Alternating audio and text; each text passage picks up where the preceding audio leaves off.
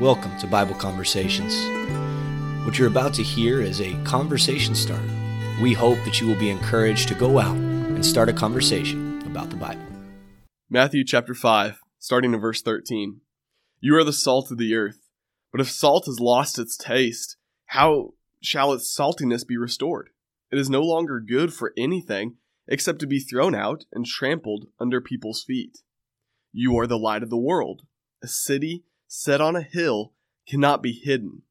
Nor do people light a lamp and put it under a basket, but on a stand, and it gives light to all in the house. In the same way, let your light shine before others, so that they may see your good works and give glory to your Father who is in heaven. That's Matthew chapter 5, verses 13 through 16. And here in the Sermon on the Mount, Jesus is teaching all who follow him to be an example to the world, not in a holier than thou type of attitude where where we say, "Oh, look at all the salt that I have. Look at all the light that I that I am providing for my life." But in a humble example, stand on the hill. Be put your light up on the stand. Don't cover it with a basket.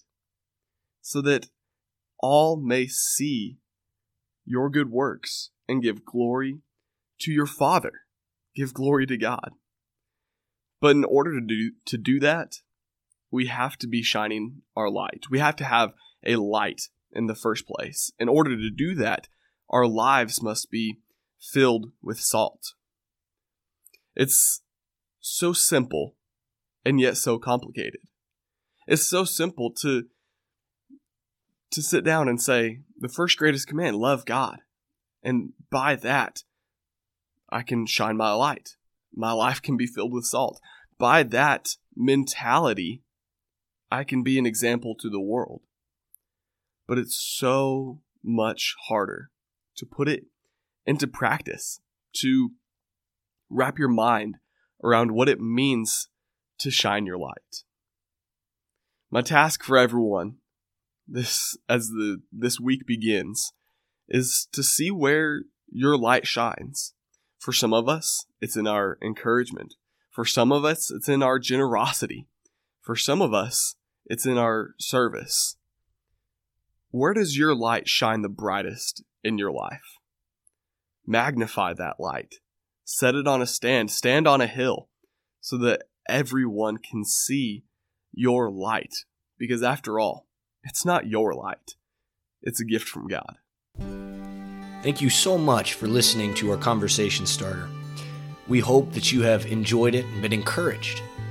We also ask that you find us on Facebook and like our page, give us a comment if you so desire. You can also reach us via email at kcocbibleconversations at gmail.com. Please make sure you follow us on Spotify or iTunes, wherever it is that you get your podcasts.